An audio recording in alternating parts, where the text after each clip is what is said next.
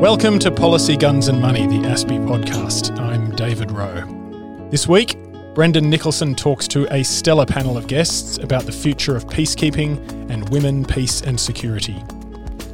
We have United Nations military advisor General Birame Diop, the highest ranking military officer in the UN's peacekeeping operations, former force commander of UN peacekeeping force in Cyprus, Australian Major General Cheryl Pearce, and Australia's Defence Attaché to the United Nations, Group Captain Jared Pendlebury. The panel discusses the evolving challenges to peacekeeping operations, including cyber threats, misinformation, and disinformation, and how the UN is adapting to the changing threat landscape. They also talk about progress on the Women, Peace and Security agenda, the particular skills that women bring to peacekeeping operations, and the critical role women can play in peace negotiations. General Diop, welcome to Australia. Given your crucial role with the United Nations, the war in Ukraine has demonstrated how technology such as small recreational drones can be used as very effective weapons, and how civilian populations appear to have become far more vulnerable to long range bombardment.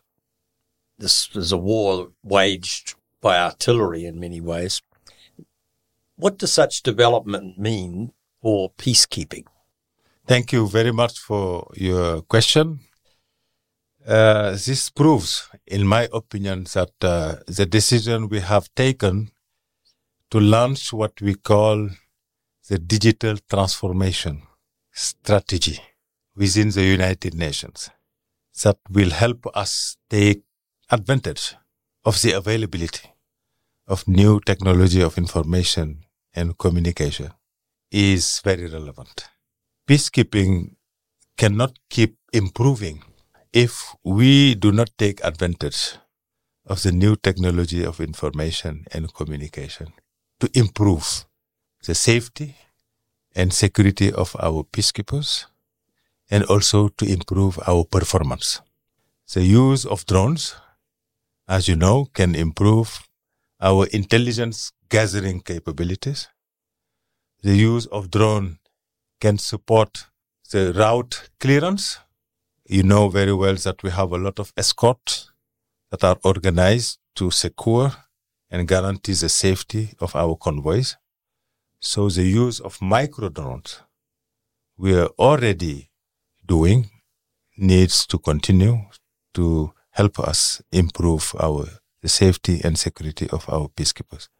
So what is happening in Ukraine is proving to all of us that the future of peacekeeping will involve a bigger use of new technology of information and communication, and notably the micro drones. And do you have the skills? Do, do the personnel you're getting have the skills to use that sort of technology? Yes, absolutely. The United Nations is working with key partners to make sure that people who are using this very uh, modern technology are given the right training, are capacitated properly so that they can use in a very responsible manner, a very efficient manner, all these instruments that are made available to them. As you know, the theater of operation is more and more digitalized. And we need more and more to capacitate our peacekeepers in using the new technology of information and communication. Do you have particular concerns about how it needs to be better used and how you protect your people against its misuse? Oh, yes, this is also the safety of the use of new information of communication tools uh, not only we need to make sure that they are providing us the information we are looking for, but we need also to make sure that there is no adversarial interference in what we are doing. And uh, I think, yes, our professionals are well aware of this risk and are taking it very seriously and are putting all the necessary safeguards for this to not happen. General Pearce, you were force commander of United Nations forces in Cyprus. from 2019 to 2021. How challenging was that role? How fluid did you find the situation on the ground? And did you implement changes in operational procedures during your own time there?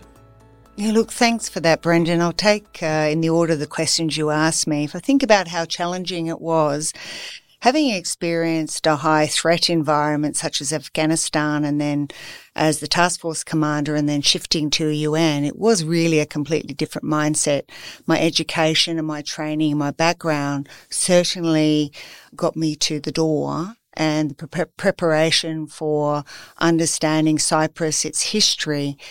But once uh, joining the United Nations in leading a multinational force of 14 different nations in a multidimensional with UN police, um, the political and many of the other UN country teams really put um, all of my skills to use. And it was about really those that emotional intelligence, having the humility of being part of something bigger, of contributing, and it's using all the skills that I had as as a person, my human skills to support that.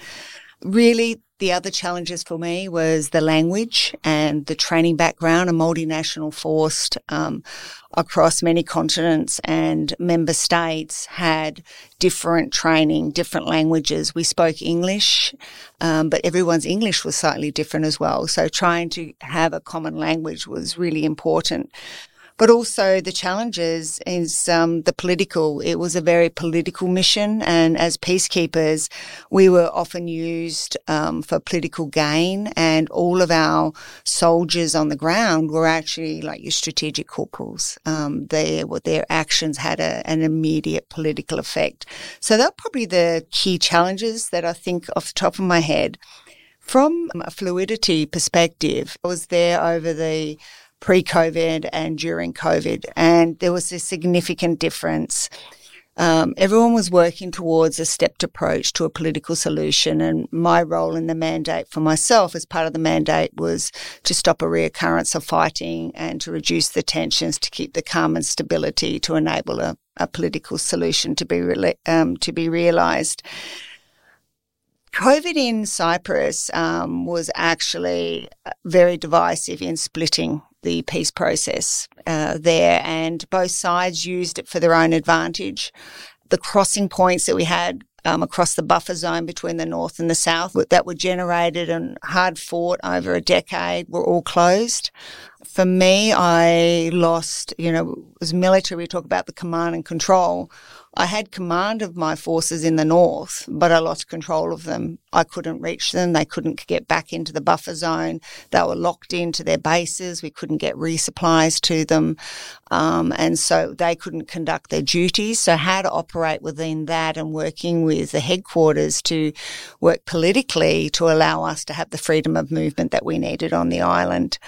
And that really emphasized what I would call mission command and really providing that intent and allowing our soldiers and our officers on the ground to be actually carry out the how of the mission and the mandate and really working with that. Additionally, very much um, the opposing forces used COVID for their advantage. They, there was significant um, violations and they used the opportunity to gain more presence on the ceasefire lines and technology was very difficult for the Turkish forces and our engagement plan and our program of engaging for me between the two commanders of the Turkish forces and the Greek National Guard was difficult um, without the technology to be able to communicate. And basic communication was very difficult with the North. And your third question, Brendan, about the changes for the time that I was there, it was really aligning to um, the A4P that the um, that the UN headquarters had put out and we were very much supportive of. And it was really about my military forces in the safety and security and ensuring that we reputationally we were fit for purpose um, in the mission. So really the, the creation and the review of all of our SOPs, our standing operating procedures was a priority of effort over about a nine month period. We did an evaluation series, um, a Force Commanders evaluation series to ensure that the preparedness of the troops from the troop contributing countries met the requirement of the operations. So we, we certainly introduced that we were able to achieve an agreed mission position on the ceasefire lines. 1974, the general at the time marked in a, you can imagine a, a green Chinagraph pencil on talc was the ceasefire line. In real terms, with technology, that could be a difference of 100 metres, and 100 metres in a buffer zone is significant. So, how do we actually articulate that through technology and working to be able to um, delineate that line and articulate it for common purpose across? But for me, the most important one was actually coming together as a mission, working with the permanent staff of the UN to have an integrated mission. We had a three pronged mandate, which meant that um, we were all f- quite siloed. And how did we come to think about it from a singular integrated mission approach. And over 12 months as a whole mission, um, we worked together and, and, and with the headquarters to create an integrated mission and changing the structure and the organisation and the mindset, which was most important to be thinking about it in, a manner for which we could um, work towards the, the mandated achievement. And the last one, which linked to technology and the question you said before, is about how do we improve our shared intelligence picture and how do we work with um, both technology, systems, and processes to enable us to be able to inform an intelligence picture that enabled myself as a force commander on the ground, but enabled all the elements of the mission to have the same common operating picture. Group Captain Pendlebury, Clearly, Australia does not have the large numbers of military personnel to contribute to UN peacekeeping operations, as some of the other larger countries do. How has Australia tailored its role and how significant is that role? Uh, that's a great question, uh, Brendan. Um, and you're right. At the moment, uh, we have anywhere, depending on rotations, between 25 and 30 peacekeepers deployed across missions in the Middle East and uh, and also in Africa. And uh, that, in the grand scheme of things, is not a large troop con- contribution. Um, there are tables that are released every few months that uh, detail the largest troop contributing countries all the way down to um, uh, the uh, the countries that only provide a, few troops, and we sit somewhere in the sort of I guess 70s in terms of that contribution. Now, historically, the value of a of a, of a uh, member state's contribution to the UN system has largely been viewed through how many troops have been deployed. And that's a really important metric, of course, because um, having large numbers of troops deployed in the field does introduce a significant amount of risk. We see in some of our missions, the multidimensional missions are actually very uh, risky. So that's that's a really important demonstration of contribution and support to the UN. But what um, we have uh, tried to sit back and have a bit of a look at from the Australian perspective is how we can with only those um, small numbers of troops deployed, contribute in other ways uh, to be able to um, share our experiences and the, the things that we have competitive advantage with here in Australia uh, on the global scale.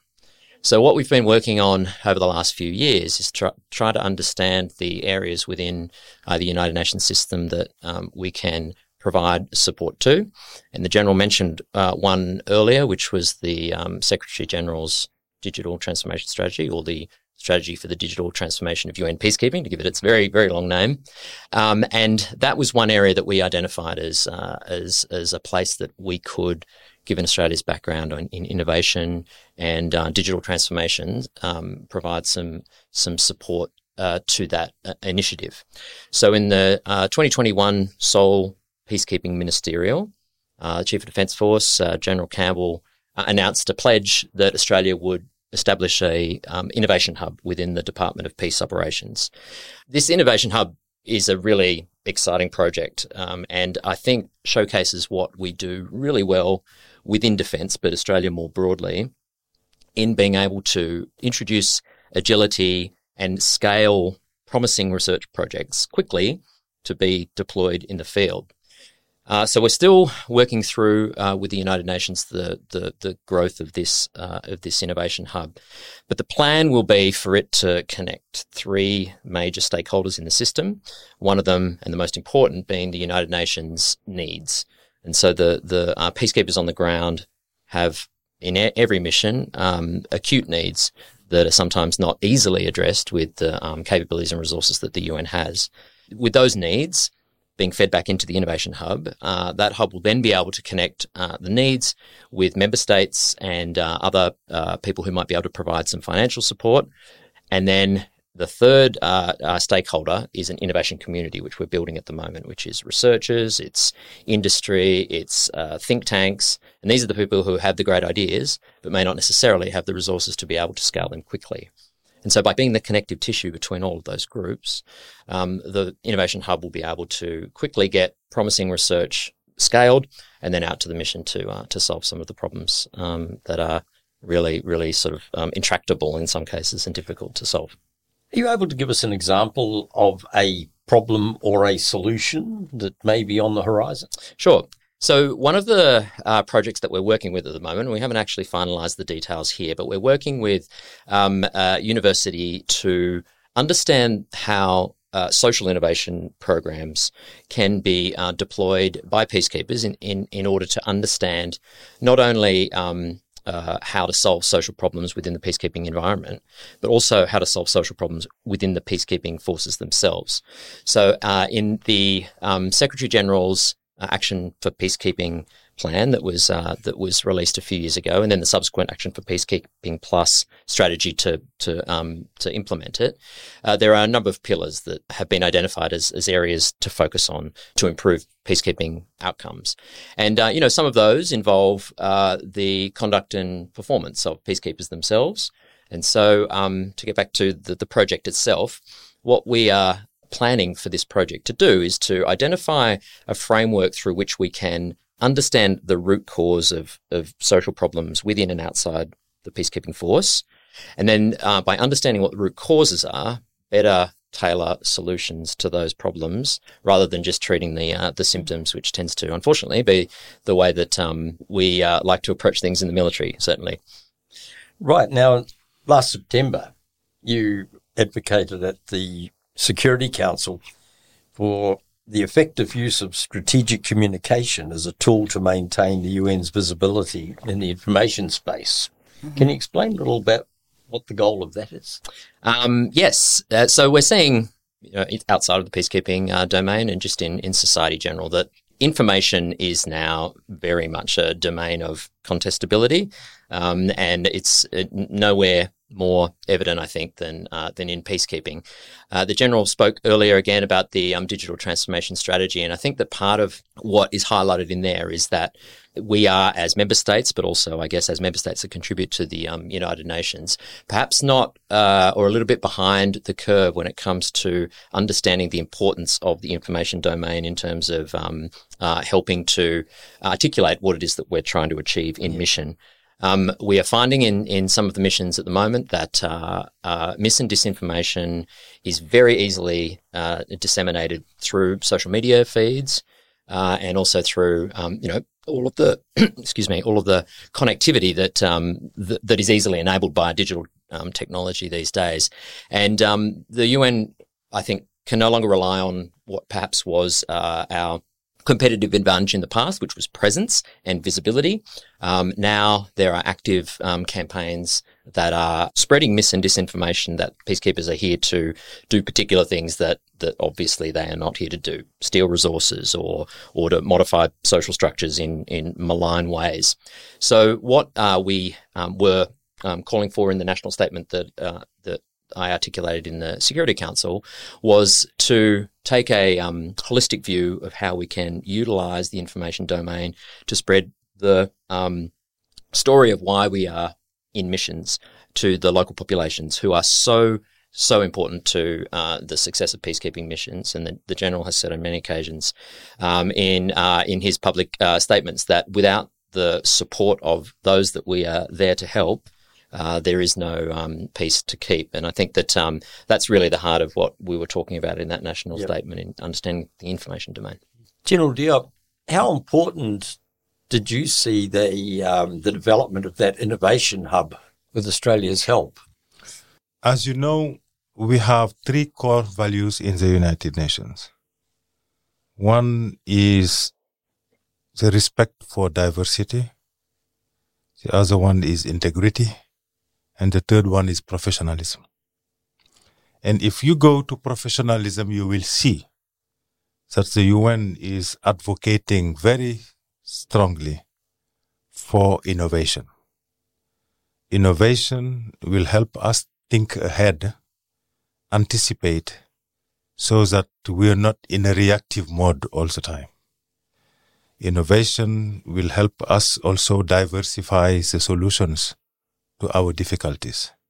So this hub is a timely invention that will help the United Nations put the conditions for people to come with new ways of facing our challenges. And uh, Australia, with this hub, was able to come up with very original solutions to Australia's challenges. And I'm sure that the fact that we're uh, experiencing this uh, platform in the UN will also add value to what we have been doing so far. So innovation is key. It helps, more importantly, anticipate. It helps being more efficient. As you know, nowadays, we have a lot of challenges related to the availability of resources.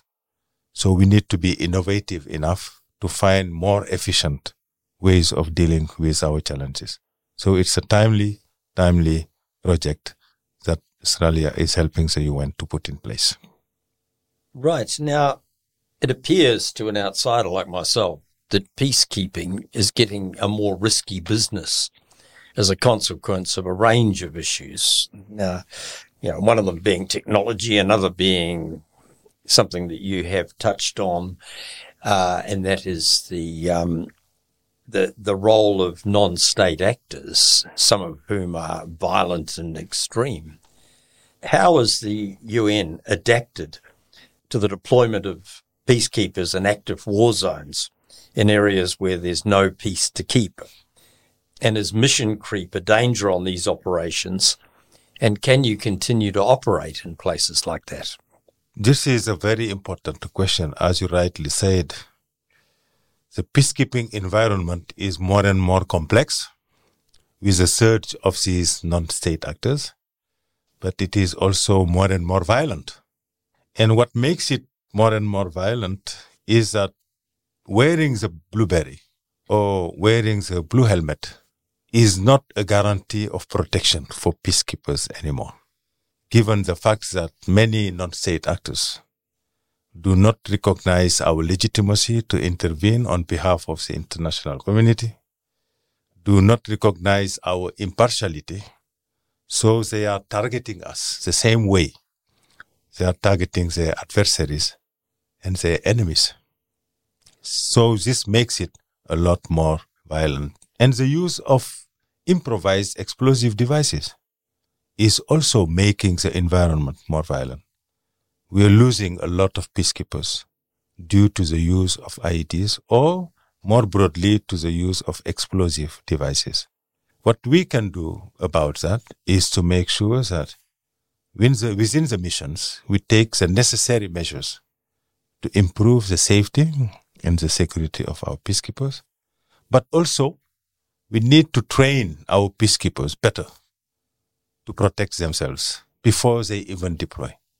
And that's what we are trying to do with the TCCs to make sure that the curricula of the training is adapted to the realities on the ground.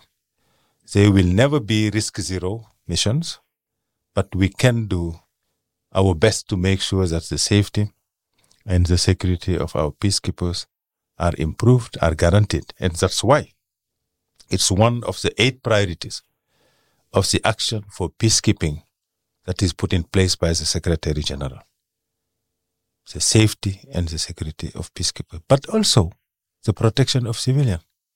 Because if the, the environment is more violent, peacekeepers will lose their lives, but also civilians will lose their lives. And the two are intrinsically linked we have the duty to make sure that we deploy, minimizing the risk peacekeepers are taking, but we need also to make sure that we deploy and we give ourselves the means to protect better the civilian populations. Yeah. Sometimes there's um, other multilateral regional organizations carrying out peacekeeping operations of one kind or another in the areas where the UN is deployed.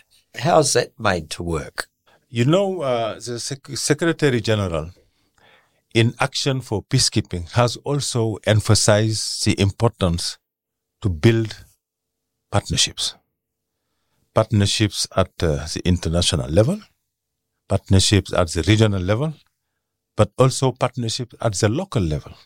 So the Secretary General emphasizes the fact that when we join hands, when we coordinate our actions, we are always more capable. So the regional partnership is key for the success of peacekeeping.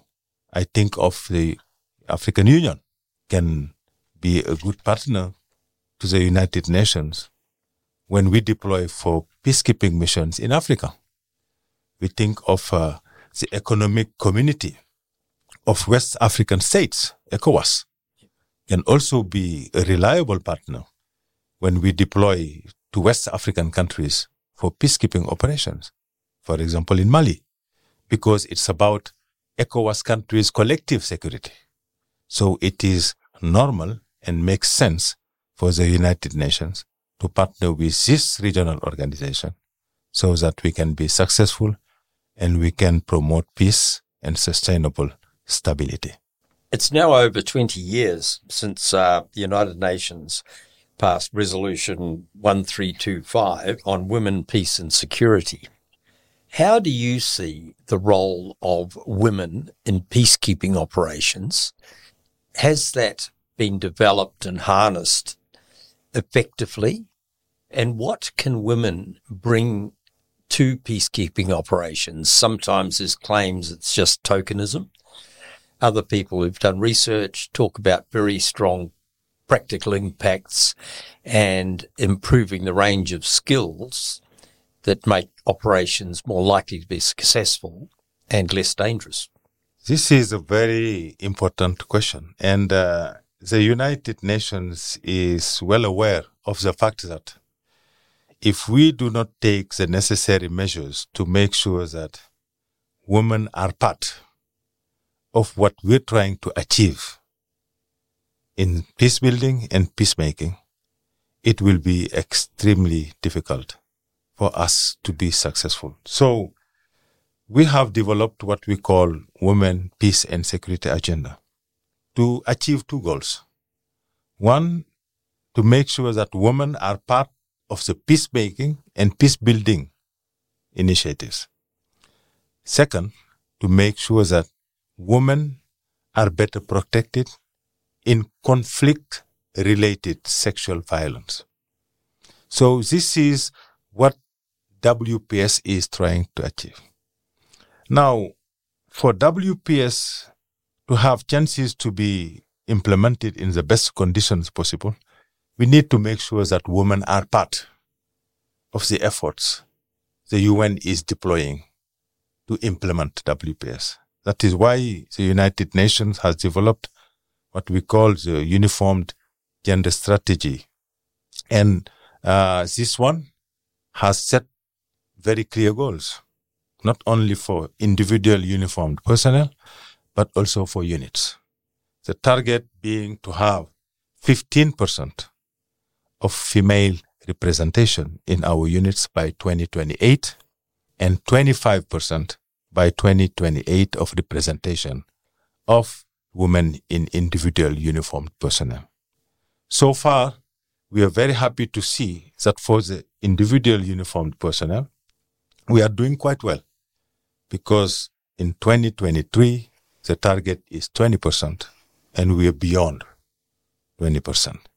It's for the units that we are still lagging behind. Some countries are doing very well, some others less, but we are still sensitizing, advocating for countries that are not doing uh, as well as the others for them to catch up and take the necessary uh, measures for that. As you know, it is a quite delicate topic and you need to have a tailored approach that will take into consideration specificities of all diseases, that will also respect the realities of all diseases. And so far, we can say that our message is well received, and TCCs are very cooperative and are working hand in hand with the UN to make sure that those targets are met in a timely manner. Sorry, just to clarify, what what is the target and the and the target date? The target for the individual uniformed personnel, meaning the United Nations military staff officers or United Nations military observers or United Nations military experts in missions who are advising the forces and who are advising the leadership. The target for these people who are deploying individually is to have 25% of them being female personnel by 2028. Right. And the other target for the units is 15% by 2028. So this year, 2023, the target is 10% for the units and 20% for the individual uniform personnel. And every year we need to add 1% to this number. In terms of the practical impact, are there any impressions you have of what difference that can make on the ground or in planning for operations? Even beyond peacekeeping, putting women and men together in the right conditions will always improve what we call our collective intelligence, meaning that we will be more capable. This is true in all domains, including in the peacekeeping domain. On top of that, it is known that in peacekeeping, unfortunately, women and children are the main victims of conflict. So we need to reach out to the women and to their children. And it was proven that these women victims are more inclined to interact with women peacekeepers. So this will add a value in the performance of the peacekeepers. The more women we have, in all levels of responsibility, the more efficient we will be. And as you know, also, peacekeeping relies a lot on intelligence gathering. And intelligence is given by 75% by open sources, human beings. If you don't have the trust and the confidence that need to exist between peacekeepers and local population, you will miss a lot of the information you need to perform. So the presence of women will also facilitate the trustful interaction that needs to be there for the populations to give the information they know to the peacekeepers. General Pearce, now you had the fortitude and the skills to rise to high rank in the Australian Defence Force and now you've been in command in a difficult peacekeeping operation. What are your impressions about the role of women, the importance of women, what they can achieve, and whether we have enough of them yet? Yeah, look, thanks, Brendan. It's been um, being female in the military has been one I've embraced and fought my whole career. Um, and I would say back to my early decades, it was trying to hide the feminism trying to hide being a female and to think like a male and to be part of of the position and the mainstreaming of uh, of a male conversation and thinking. And then as we've I've become more senior, is embracing my differences. Um, when I joined and when I led uh, in other operations and in different command, I've led with uh, very much a values based leadership um, in a style of an inclusive and diverse environment. I took my same leadership style into the peacekeeping environment and really ensure that I worked and set the conditions for an inclusive and diverse workforce to enable everyone regardless of background and their culture, their education, their their training um, and their gender to be able to contribute equally and to be respected for their contribution. Now, for UNFICYP or the, the, the United Nations Forces in Cyprus, uh, I was very fortunate. We had the 25% of individual staff officers. And we'd hit the sweet spot where it wasn't singled out as being female is what is your contribution? How do we do the planning? Is everyone's voice was equal? And in the um, the units where we're trying to get, which is more difficult to have female participation in formed units, we were fortunate we had 10%. And what that enabled me to do was really tailor my forces for, to response to the environment, whether it be out patrolling, I could, um, deploy f- female engagement teams, I can deploy um, mixed engagement teams, patrolling, uh, out patrolling and also engaging with opposing forces. But equally, both myself and my male and female officers could then be involved with um, the civil society and the communities for which we were supporting. And, you know, we should be representing what they are, which is 50% women. So how do we have that contribution? And again, that intelligence that we gain from them is more broad and we bring it together um, and synthesize it as a mission. So for me, it's all about being part of the bigger conversation across troop contributing nations. How do we work with them to really empower both the individuals and the countries to um, be able to um, educate and train and contribute females to to the peacekeeping missions. Um, but equally for me is not just only the getting them to the missions. It's about the retention um, because to grow a senior female officer is over decades, and needing the experience in a in a peacekeeping mission as a junior officer, if they're not felt valued or if there is unacceptable behaviour or bullying, they're not going to put up their hand to come back again and come back as a more senior officer. And then the opportunities for the United Nations to harness this skill set in some of the, the more senior appointments and the ability to influence not only in the military space, but in the peace building and the political and the whole of multi, the multidimensional space is really, really important. Um, so I do believe we are getting there, and Australia is well positioned. We have um, a high proportion of our troops that we do contribute, our soldiers and officers um, and sailors and and and um, Air Force personnel is that we do have the we met the requirements of female contribution. So um, General Campbell is very much a huge advocate of our contribution and what we can provide as a force multiplier to um, peacekeeping, both as an individual and as a formed body. Group Captain, do you have any feelings on whether having the numbers actually achieves the goal or whether more needs to be done to ensure that the women are having the impact that they can have. Um, I do, yes. Uh, so one of the phrases that's used quite frequently in the UN system is um, is that we must all strive for women to have full, equal, and meaningful participation in the peace enterprise. I guess one of the things that we find in the in the UN, and I, I think that this is perhaps uh, evident across all organizations who are trying to create inclusive environments is that we move quite quickly and are drawn to things that we can measure. And obviously, um, statistics are a good um, and quick way of um, understanding whether we're meeting any uh, types of KPIs.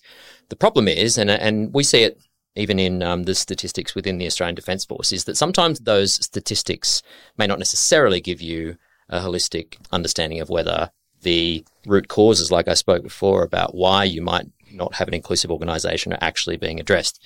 So a really good example, and this is slightly getting off topic a little bit, but I think it articulates the point a bit, is um, when you look at um, some of the statistics within the services, Army, Navy, Air Force here in Australia, who are meeting um, gender uh, goals that have been set out by um, senior leadership, but then break it down in terms of rank levels there's a huge, I guess, a disproportionate number of the of the amount of women are in the most junior uh, rank levels, and then you see as the uh, rank levels increase that that drops off significantly um, due to a, a, variety of factors. But I think a lot of them, uh, as you mentioned before, ma'am, that um, you know relate to retention issues. So you know, is the culture one that is inclusive enough to um, to be a place that women want to stay in, and are the uh, the workplace um, policies uh, congruent with an inclusive environment.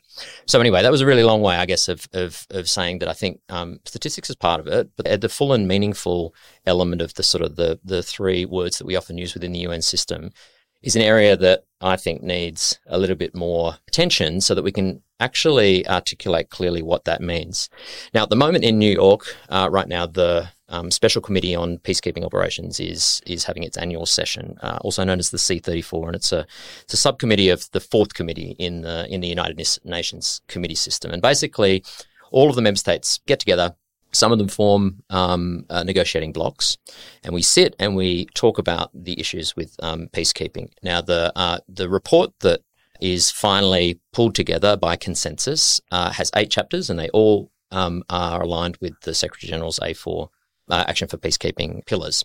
And um, one of the enduring issues that we have, and I think this speaks to your question here about um, about how to create an inclusive environment for women, is the I guess dual effect of having one of those pillars being women, peace, and security. So we uh, negotiate an entire chapter that focuses on the um, the issues that we are facing at the moment with integrating women into into the peace um, enterprise. The danger of having uh, an entire pillar focused on women, peace, and security, is you lose focus of the fact that it is a cross-cutting issue. So every aspect of the peace um, peace process, as uh, General Diop mentioned before, impacts and and can benefit from having um, you know these inclusive environments where women are. Uh, are equal partners in the peace um, uh, in the peace process, and we often find in the negotiations that people will say things like, "In the safety and security chapter, if we're talking about creating um, uh, environments or, or, bases that that um, uh, address the issues, the specific issues of women to um, to support the safety and security of, of women peacekeepers, they'll say, oh, you know, th- that's something that we need to put into the women peace and security chapter because that's a, a, a, women's thing. Now that I think is working against what we're trying to achieve. And so um, what we're hoping to do um, in our negotiating block, so we negotiate with Canada and New Zealand, so the CANZ group, is to try to, in these negotiations, bring out this concept of, of saying, yep, we focus on statistics, but we also need to flesh out the rest of the the full and meaningful aspects of, of what women's participation means in the peace process. General Diop, nobody would be more aware than you of the extraordinary range of qualities and quality and um, values in the nations that make up the United Nations. How do you find attitudes uh, towards meeting the targets that you've set for the participation of women from different countries? Are you finding some more enthusiastic than others? Uh, I would not say that uh, we have countries that are more enthusiastic than others. I just would say that uh, the reality is depending on the country you're talking about might differ for traditions reasons, for sometimes religious reasons, for cultural reasons. And we have to respect this diversity within our community of peacekeepers and see how we can, in a respectful way, engage a dialogue that is constructive enough to help us as a team work together toward our goals. Uh, the fact is that there are some countries, yes, who are doing better now, are they more enthusiastic? I would not say that, but they're doing better based on the numbers. We can talk about the Scandinavian countries that have quite good numbers in the participation of women in peacekeeping, particularly in the individual uniformed personnel. And uh, we have countries, for example, in other continents of the world that are doing uh, a little bit less and we are also working with these countries to make sure that together we move towards these goals, respecting each country's realities, each country's specificities, because there is no one fits all approach. The world is diverse and we need to be aware of this diversity to respect it and put in place a tailored approach that can help work very efficiently with each one of the member states. General, if I can just, um, you forgive me, cast forward to something that I understand has been of interest to you. I understand that you have suggested, with some foresight, that there may be a future role for peacekeepers in space, particularly as uh, mankind seeks more intensively to search for resources there. Is that something you have an interest in? I am interested in whatever can improve peacekeeping, including space. We are currently working with Australia on the formulation of a discussion paper whereby we will be discussing in all regards the good use of air power in improving peacekeeping. I would not say that peacekeeping can improve space, but I would rather say that we are interested in knowing what the use of space can bring to peacekeeping in terms of improving our communication means, for example. You know very well that communication is key for the success of peacekeeping. In terms of maybe acquiring the right and timely intelligence using space. Space is perceived as very far away, but everything that is being faced by human beings today can be improved if we are able to take advantage of all what space is offering to humanity. And that's why in the near future, we will be also working with countries that are interested in working with the UN to see how the use of space can improve what we're doing as peacekeepers. And you're not, would you be including any sort of offensive capability or defensive capability when you talk about air power?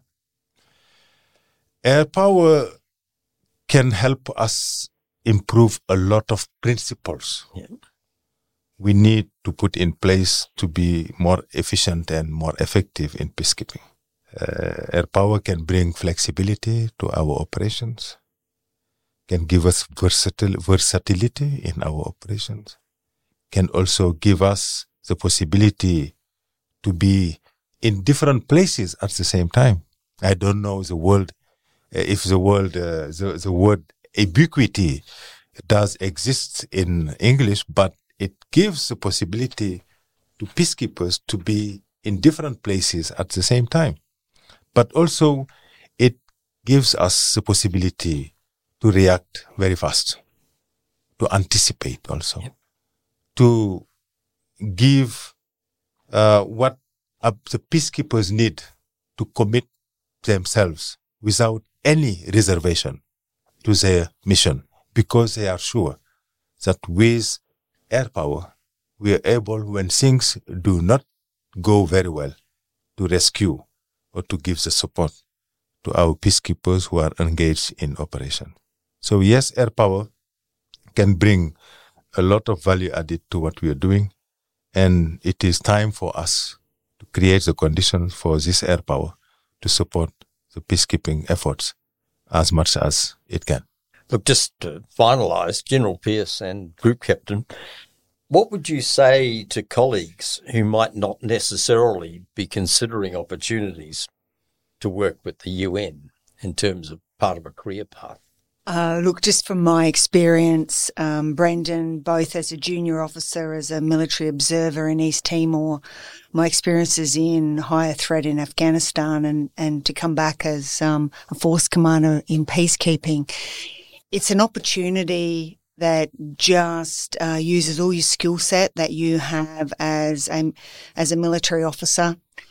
Um, but it, what it brings to me is something greater than purely um, the uniform I wear. It's about contributing to something greater than ourselves, and it's about that global peace and security, and contributing for when you see the protection of civilians, for the the women and the children, the communities for which we support, um, to be able to bring bring bare your skills, your your background and contribute as part of a multinational force, I think is significant and it really is a value add. And for any officer within the Australian Defence Force is to put their hand up and volunteer, um, to have an opportunity both at a junior level and in due course at a senior level. I found it very rewarding and um, a huge advocate of UN peacekeeping. So I would answer the the, uh, the question from a uh, the context of, of, of, my role as representing Australia to the United Nations. Um, we're very comfortable in defence in our bilateral relationships from uh, you know one country to another. But what I enjoy the most and find the most stimulating and satisfying about my role is the ability to engage in multilateral diplomacy, and uh, and through that uh, create a better future um, not just in the peacekeeping space, but also for um, Australia on the world stage. It's a it's an amazing opportunity that is very rare, and I'm enjoying every minute of it. Climate change has already created disasters that your peacekeepers have had to contend with, and such disasters are likely to trigger mass people movements and conflict over territory. Is that something that concerns you as somebody responsible for peacekeeping operations in the future? Yeah, absolutely. Uh, climate change is, uh, and climate change consequences are a reality in our world now. And uh, we are already witnessing massive movements of populations due to consequences of uh, climate change. And uh, this movement will for sure impact the environment in which our peacekeepers are deployed. And uh, can also make it uh, very uh, challenging for the humanitarians to do the work they're supposed to do. So, uh, peacekeeping is, yes, integrating this uh, dimension of uh, the environment in which we are operating and uh, is also trying to give the peacekeepers all the capabilities they need to participate in containing all these consequences that are brought by climate change. And uh, in addition to this, we are more and more interested in making sure that when we deploy, we are not creating the conditions that are also participating in destroying our environment. That's why we developed not a long time ago what we call a reduction of our environmental footprint in peacekeeping mission? How can we deploy without adding environmental concerns to the already existing environmental challenges in the place we're deploying? General, thanks very much. And uh, General Pearce and Group Captain, thank you very much. Fascinating discussion. Thanks for listening to Policy Guns and Money. We'll be back with another podcast next week.